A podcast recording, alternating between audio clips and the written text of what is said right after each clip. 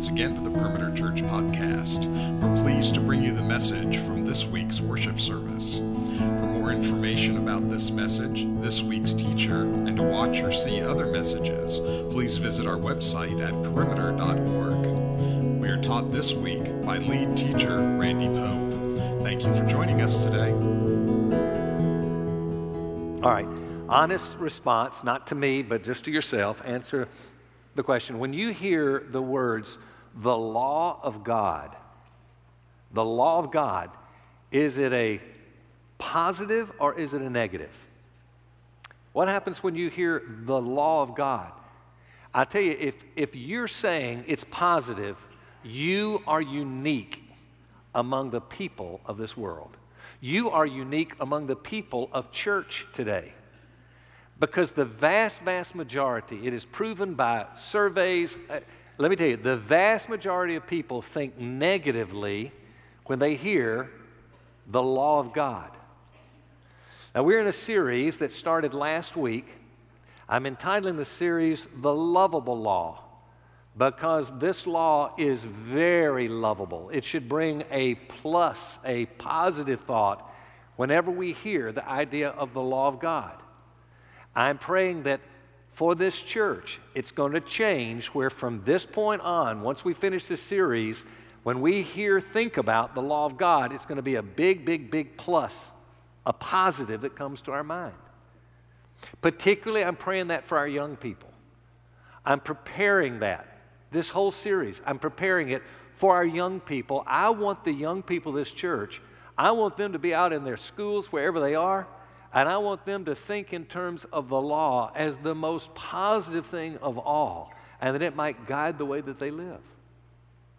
Now, in light of that, last week I made it clear that there are two misconceptions that are most common among even the people of God about the law. The first is that the law was given because God wanted to some way restrict our freedoms. Not so. Number two, that the law was given so that people might, by keeping that law, find acceptance from God. They could merit the favor of God by just keeping His law, His ways. That is not true at all. I used last week a fictitious story, and the word fictitious meaning not true. I used the story of Carol and my relationship, dating and deciding to get married, and we're in marriage counseling. Fictitious story, not true. And, and, and I, I, won't tell it again. And in fact, I hope you will, particularly for this particular week of last week. Get the podcast if you weren't here. But just because this is the foundation, this week and next week, this is our introduction. We're talking about the law as stipulations. And so I used this fictitious story to say, what if Carol and I were prepared to get married, we're about to get married, and I were to reveal to her four things. One, that I intended to keep dating other people. Number two, that I intended to keep memorabilia and pictures of, of other loves that, that, that, I've had, dating people I've been with, and so forth.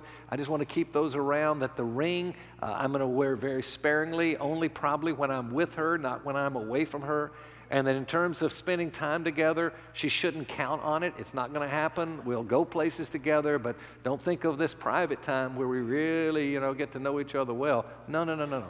That's not my intention.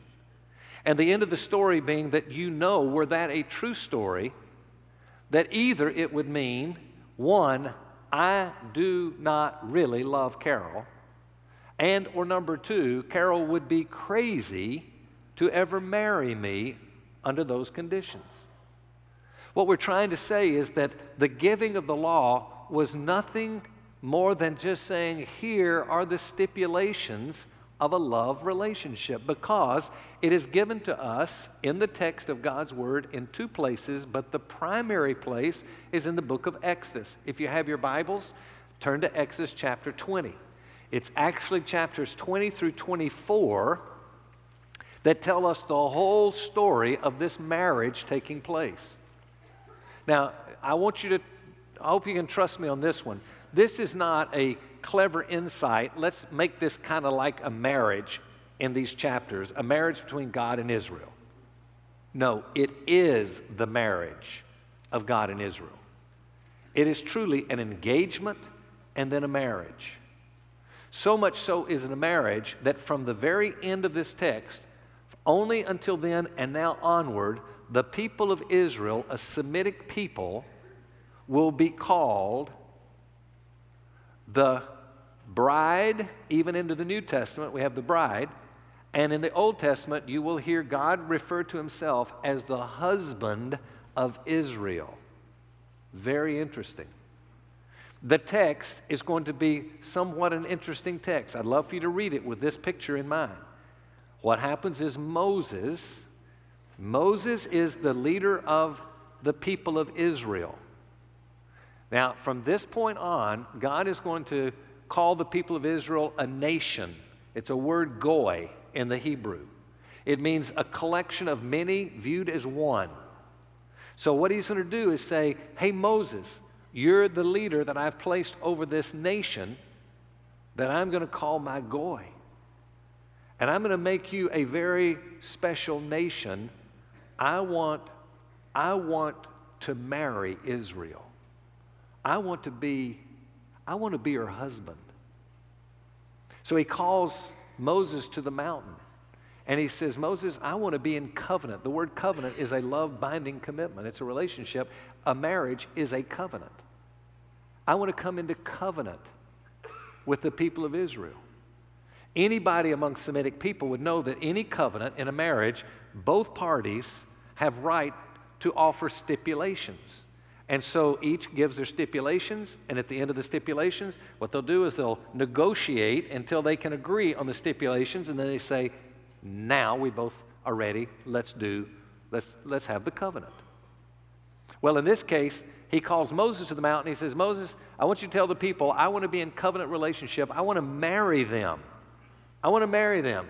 Moses goes down to the people. He says, Hey, folks, gather together. You're not going to believe what's happening. God wants to marry us. He is calling us a nation, a goy. He wants to marry us as a people. The people respond. They understand, okay, there should be stipulations. You know what they say? Without any thought, they say, Tell God, whatsoever the Lord says, that we will do. Those are the words. Whatsoever the Lord says, that we will do. Hmm. Then he made, he made stipulations. You know they're saying? Hey, this is holy God. We're a broken, sinful people. We've been rebellious to God, and He wants to marry us. Hey, huh, we don't put in any stipulations. He's the one that makes the stipulations. And whatever they are, we're going to accept. Moses goes back to the mountain, tells the people, uh, tells God, the people say, Whatsoever you say, we'll do. He said, Well, good. You go back and let them know to get ready. I want you back up here, but get them ready. Three days, we're going to have the marriage. And so Moses comes back up to the mountain, and you know what he does? He gives them the Ten Commandments. Moses goes back down the mountain with the two tablets and he says, People, gather together. God says yes, and there are stipulations. Here they are 1, 2, 3, 4, 5, 6, 7, 8, 9, 10. And the people respond at the end of chapter 20, verse 17, when it's over, verse 18 and following. You're going to see what happens in this marriage ceremony. The people say, Whatsoever the Lord says, that we will do, meaning everything that He's outlined of stipulations, we will do. Now, God says to Moses, Now let's do this. Well, Moses goes back up the mountain first and he says, The people said, Yes, they'll keep those stipulations. Under those stipulations, they come into relationship with you. He says, Three days we have this marriage. Three days later, he comes, and that's where we come to the text that we have today. We're going to look at 18 through 20, but I want you to walk through this outline just very so quickly, just so it's a review to those that were here and new people can understand. The giving of the law is fourfold events the engagement, chapter 19 through 3, uh, 3 through 9. And I should say there, do you remember you that were here last week? I, I gave the story of the eagle and the eaglets on the wings and how they pick them up and take them up and store. I heard that from my Hebrew professor, one of the greatest men I've ever known. Man, wonderful man. And he told that story to us in our Hebrew class when we were in Exodus uh, back uh, nearly 50 years ago. I can't tell you how many times I've shared that story. I think it's a beautiful, beautiful story uh, until a, a, a, dear member of this church uh, wrote very graciously and said, Hey, by the way, you might want to check that may be ur- uh, urban legend. And so I checked, it is urban legend, not even true. What a great illustration went gone by, right? So I don't really know. Maybe, maybe a number of years ago, a bunch of the eaglets got together, and that's the way they used to do it. And they said, "We're not going to do that anymore. We don't like it." I don't know, but But it's still the same. I looked at how they do, and the, the, the, the, the mother eagle does do an incredible thing, but I'm not going to go into that. But, but it's not the way I shared, okay? So just so you know that. Yeah, too bad. Number two, the preparation for the wedding is found in chapter 19, 10, and 11. Then the stipulations for the marriage, the Ten Commandments, and all I want you to see is how the first four are laws related to loving God, the last six laws related to loving one another.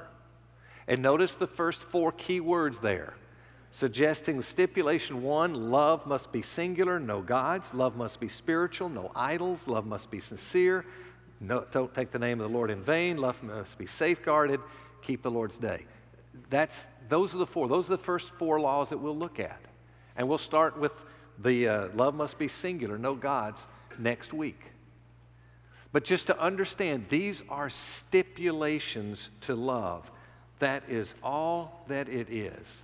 When you get to the, uh, the ceremony, chapter 24, 3 through 8, you see blood introduced. And again, reminder because this was a sinful, broken people out of relationship with a holy God, there could not be marriage without forgiveness.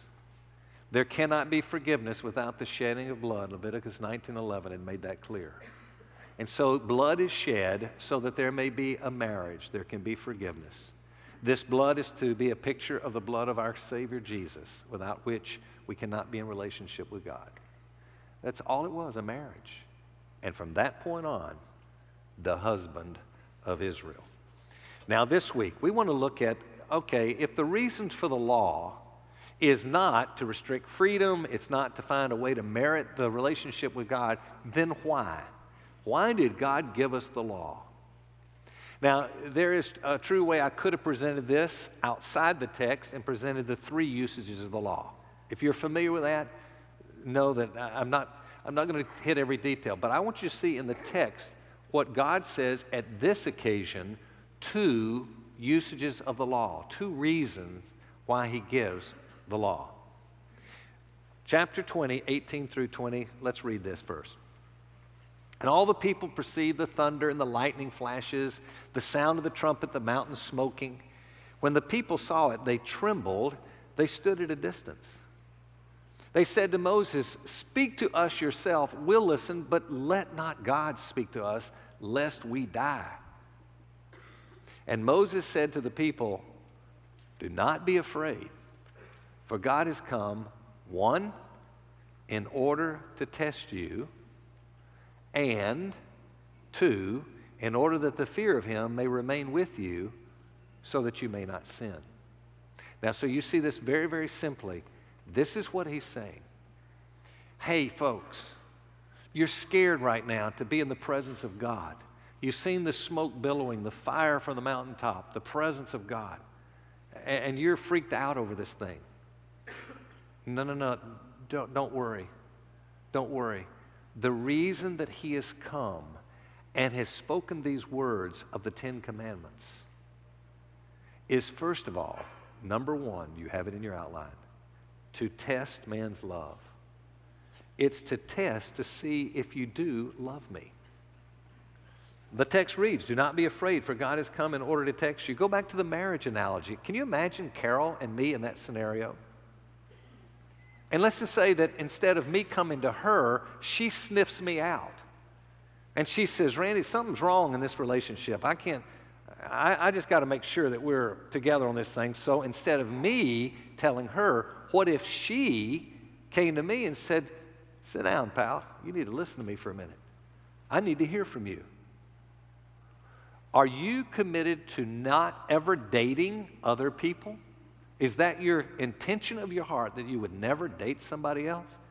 Is it the intention of your heart that you would get rid of all the memorabilia and so forth of, of past lovers and those that you're dating now, that you're going to get rid of those things? Are, are you planning to proudly wear the ring that I'll give you? Will you wear that regardless of who you're with and where you are? Will you, will you even say, hey, look, will you make that a priority? And are you going to commit to spending prime time together with me so that we can grow in our love relationship? Is, are those the intentions of your heart, Randy? And if I were to say no, she wouldn't marry me. But she would do that to test my love for her. Do I really love her or not? And if I said, I can't keep those stipulations, her conclusion would be a right conclusion. She'd say, Well, then you don't love me. And I'm not going to marry anybody that doesn't love me. I just will not do it. If you look through the scriptures, there's so many. I was so tempted to read a lot of verses that wear you out. You get tired and frustrated doing it. So I'll just give you a couple. Romans 3. Romans 3 is so clear. Oh my goodness. It goes on and on about without the law, there would be no knowledge of sin. When you come to the book of Galatians, wonderful book, chapter 3, it says, in fact, the law is going to show you your sin and then it's going to become a tutor. It's a good friend because it'll become a tutor to literally escort you to see grace so that you'll understand the law was never given for your salvation. There are other reasons for the law, but it's not for you to become into a relationship with me, and it takes you to Jesus, which is what the law is pointing to. Look at what Augustine said hundreds of years ago. He put it this way He said, As we try to keep the law's requirements and become weary, the law bids us to know how to ask the help of grace. And so that's all it's doing. It's doing just that. Do you remember when Jesus came to the one known as the rich young ruler? He comes to the rich young ruler, and the, or the ruler comes to him and says, uh, Hey, teacher, tell me, tell me, tell me, I, I want to go to heaven. I want to get, I, I want to be all right, and so forth. And I want to tell me, what do I need to do to get right? And Jesus says, well, you need to, you need first of all, you know, not murder, and you don't need to commit adultery. You need to make sure that you don't lie, that you don't steal, and you honor your parents. He mentioned several things. And he broke in and said, well, well, good teacher, from my youth up, I've, I've kept all those commandments. So then what he does is he takes the first commandment and the last commandment, kind of wraps them together. He says, okay, here's what you do. You're a rich person. You go sell your possessions and you give them to the poor now you can come follow me. That's all you'll have to do is sell your possessions, give them to the poor. Was he saying by keeping the law you can come into relationship with me? No. He was using the law in a way to point to the sin of his heart that was unwilling to do so. He couldn't keep the law. And that's what he was showing him. There's a teacher, Ray Comfort, has some great, great stuff. And, and he uh, highlights the idea that uh, look at the people Jesus talked to, and he approached them in different ways. Some he approached and he gave the law, like the rich young ruler. Others, like the woman caught in sin at the well, never used the law, but went straight to grace. Ma'am, you're forgiven. Go sin no more. Wow, wow, wow. How was that? Well, he knew that the law was to be given to the proud of heart. When people have been broken of that pride and understand their sin, they don't need the law there. They need grace. And he takes them right to himself. That's all that's needed. Well, do you know the truth is today in the church, you watch any different approach to sharing about the beauty of Christianity and inviting people into Christianity, no law, 100% grace. No high standard, it's like, just come, it's good. You'll like it, you'll want it. Come get it right now. Do you know that today they estimate that between 80 and 90% of all people who presume to make a legitimate profession of faith in Jesus fall away and show no fruit? Why is that? Because the law has not been used correctly to test man's love. And it's, hey, you want to marry? Yeah, I want to marry. What are the stipulations? Ah, no stipulations. Don't worry about stipulations. Come on, get married. Whoever wants to get married, come get married. Oh, okay, why not? I get to go to heaven, I'll get married. And then nothing happens. Why? Because there was never a marriage partner that even met them at the day of the wedding. It was not a legitimate. The law is our friend. The law is used to show us, hey, we got a, we got a problem. I can't keep the stipulations. I, I must not love God. So that number one. There is a, uh, before I go to number two, there's a, a good story. It maybe would help you answer this question. How do you know if you passed the test? How do you really know? I want you to think of, of a Y in the road. You're going in a road and there is a Y.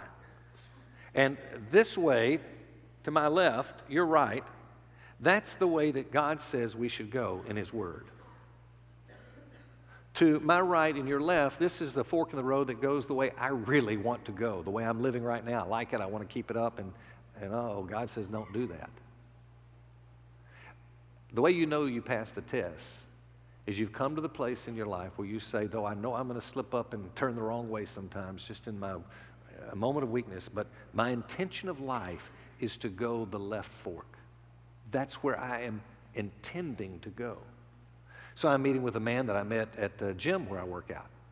And so we're talking. This man is living with another girl by his own admission, no big deal, da da da da da. And we're talking, and I go through the gospel. He's investigating Christianity, and he comes toward the end of our time together. He says, I believe Christ is who he claimed to be. I think he is God, and I think I really want him to be my master. I said, Really? You really want him to be? And I explained the, the fork to the left and the right. The next week he came and said, I, I think I've truly uh, come to the place to be in a marriage relationship with God. I said, Man, I'm so excited for you. I said, You remember the why? Do you think? He said, I think so. And I said, Well, why don't we do this? Why don't we just make sure? Why don't we do this? Why don't you next week, as an assignment, you write down the list of all the things, as little knowledge as you have of God in the Bible, you probably can guess some things that God would say you shouldn't do that you're doing now. Write those down in a list and let's go look at them and just think about them next week. See, I'm still wanting to test the heart to find out where this guy is. You know what his response to me was? Oh, okay. You mean like like uh, sleeping with my girlfriend? Uh, you think that's, that's is that the type thing you're talking about? I said, no, it could be one of them. Yeah, you know, just, just whatever. And next week he came with this very full list. He said, "Here are the things." And I said, Well, what are you going to do about it? And he said, Well, first of all, I, I got to quit living with my girlfriend. And he did, moved out then until they were ready, and I had the privilege of marrying them not long, long afterwards. He said, You know what? Yeah, this is, and today, member of this church, walks with the Lord. Well, I believe that was, he passed the test of love. The law was given so that he could find out, am I legitimate or am I not? But there's a second use of the law here to enhance man's love. To enhance man's love. Uh, verse 20 again, let me pull it up again. Verse 20. And Moses said to the people, and it's interesting, do not be afraid, for God has come in order to test you, and in order that the fear of him may remain with you. Hey, don't be afraid. God came so that you could be afraid. By the way, those are two different uses of the word fear. The first don't be afraid like a, a child of a, a, a drunk father or of a venomous snake. Very healthy to have that kind of fear. The second is a reverential fear. It's where you reverence the one that we're talking about, God Himself. Do you know there is something incredibly beautiful about stipulations, rules, requirements that are high standards, but are fair standards. They make for a relationship to be far greater. I was talking to a man two weeks ago another state where I was, found out he played basketball for the school where I went to university, and, and uh, found out that his basketball coach at, at, uh, at Alabama was, was my high school coach uh, in, in my high school in basketball. Oh, this guy, number one team in the state, this guy, only because he was the greatest coach, no doubt about it. This guy was a great coach. But any of us that would see him in a hallway during a school day wouldn't physically do it, but emotionally we'd stop and salute when he went by. We feared that man. Oh my goodness. His standards were so high. They were fair, but they were high. And he drove us to standards that caused us to love him like nobody's business. I said, Hey, let me ask you, what do you think about? What do you think about the coach?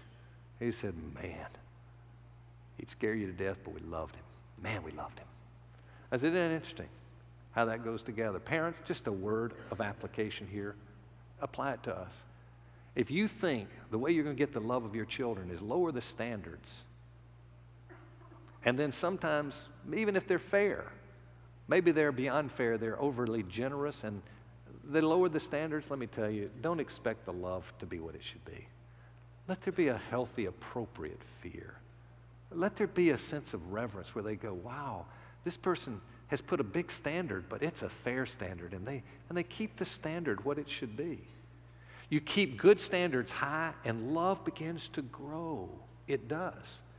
That's the use that he has here. Do not fear. Put it this way can you think of somebody who's in a, a marriage relationship and is saying, you know, even as Christians, I'm going to do away with the sixth commandment thou shalt not commit adultery. And I'm going to have relationships with other women, but I'm going to have a growing, loving relationship with my wife. It will not happen. It, it, it's literally given so that love may remain. In fact, do you know it says in the book of Matthew 24 12, because of lawlessness, love will grow cold. You take away the high standard, the appropriate high standard, fair high standard, and you pull it down and what's love diminish. It happens. Raise the standard, embrace it. Watch love begin to grow. Christian, know this. You are both one, free from the law as to a means of acceptance of God. You're free from the law.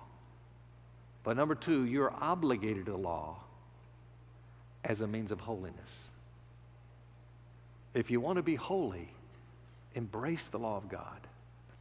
Now, having said that, let's look now a little self-evaluation so that as we close in prayer, we'll be able to kind of know how should we be praying for ourselves. Let me give you three responses to the law. And you pick privately, silently, what do you, where do you think you land? The three responses, number one, would be to hate the law and keep it. Uh, those people would be called legalists. There are people who are non religious legalists. We call them moralists. And then there are religious legalists, and we call them Pharisees. But there are people, religious or non religious, who say, I hate the law, but I'm going to keep it. I better keep it. I hope you're not there. But if you are, acknowledge Number two, you could say, well, no, to hate the law and therefore to reject the law. Those people are called antinomians. There are religious antinomians, and we call them rebels. There are religious antinomians, and we call them prideful rebels. They say, I'm not going to keep the law, but I'm not going to be hypocritical about it. I hate the law, why keep it? I'm not going to do it. And I hope that's not where you are. But if it is, better to acknowledge and say, I know where I am. Then there's number three. Number three is to love the law and thus keep it. These people are Christians, real Christians. Not that they keep the law perfectly. But what they're doing is they're people like the psalmist says, Oh, I love thy law. It's my meditation day and night. This is Jeremiah who says, Oh, uh, I found your law and I ate it, your words, and they became to me the very joy and delight of my heart. That is where we want to end up with a love. So, the question we have to ask is this simple question. All right, what causes us to fall in love with God's law? It's pretty simple. You have to fall in love with the giver of the law. And you will find yourself liking the law. That's all you have to do. So, any of you parents of young children, have you been parents of young children? You remember when it was time to say, okay, let's groom. You need to brush your teeth. You need to take a bath. We need to scrub under your arms and whatever. Uh, I need to wash your face. It looks nasty. We need to comb your hair. You need, no. And you know, kids, oh, don't do that to me. Oh, do I have to take a bath? Oh, do I have to brush my teeth? I do that everything. I do that. We hear that all the time. But don't worry, parents. It's going to take care of itself. A little boy will beat a little girl. A little girl will beat a little boy at some stage is going to say, Where's my toothbrush? They're going to say, I want to groom. I want to look good. I want to smell good. Well, why? Because I like her. I like him. Same thing with God's law. I don't like God's law. I don't like God's law, huh? Wait till you wait till you fall in love with him. Then you say, Oh, I love the law. It's my meditation day and night. So, can I ask all of you? Can I ask all of you as we pray? Would you allow God to test you and your love with His law? Would you ask God through this series that you're going to invite Him to law by law by law to ask yourself the question do I love the law? Or do I not? And to evaluate do I have a true marriage relationship with God? Or did I walk down a spiritual aisle and, and, and make some ceremonial prayer of invitation, but man, maybe I'm not, I don't really love the law. Maybe I don't love the God of the law. And use it to, to be a tutor, to drive you to the cross and see the work of Jesus and his great love so that you might fall in love with him and then say, the law, it's good. Or for those of us that know we're Christians, there's no doubt in our minds, we're followers of Jesus. Would we use this time to say, Lord, would you use this series? Because I think my love has cooled off a little bit. I think there's some of the stipulations that I've been hedging my bet against a little bit, kind of hoping maybe it's not really still a law. Maybe it's not really that important. Most Christians don't do it anyway. Maybe I shouldn't. And maybe relook at this whole thing and say, God, I want to rekindle the fire of my heart. Would you grant that for me? Then let's use this series that way. Let's watch what happens and, and use it as a time to, to repent. Some of you might want to do that even now as we pray. But before we pray, the last word is to our young people. Youth, I'm going to plead with you. You hang in this series until you find yourself saying, the law positive. Oh, I understand now. The law was given to protect to protect me from others and, and to protect others from me and to protect me from myself. Every law is given with that heart and mind by our God. It is. It's good. And I want you, of all people, to love that law. And when you see others breaking it, may your heart hurt thinking, oh, this is a good law you're breaking. You're losing in breaking of the law. Hold it and love because that's what life's about. You want to love? Go to the law. Believe it or not, that'll take you to Jesus, that's the giver of grace. Let's pray together.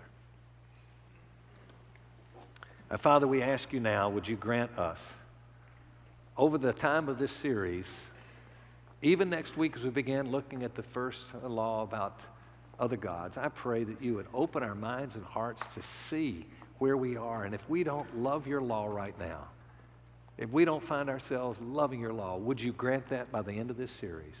And particularly our young people, God, I pray that we would have young people change their way of thinking about you and your law, even because we've met together. So bless this time. Thank you now and lead any of us now into that love relationship by simply seeing how beautiful you are, how lovable you are, and therefore love your law. So grant it, we pray, in the great name of Christ our Savior. Amen. You've been listening to the Perimeter Church podcast.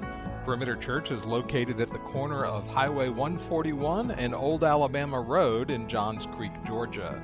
Please visit our website at www.perimeter.org for more information, to give us your feedback, and find other messages from our teaching team. Thanks for making this podcast a part of your day.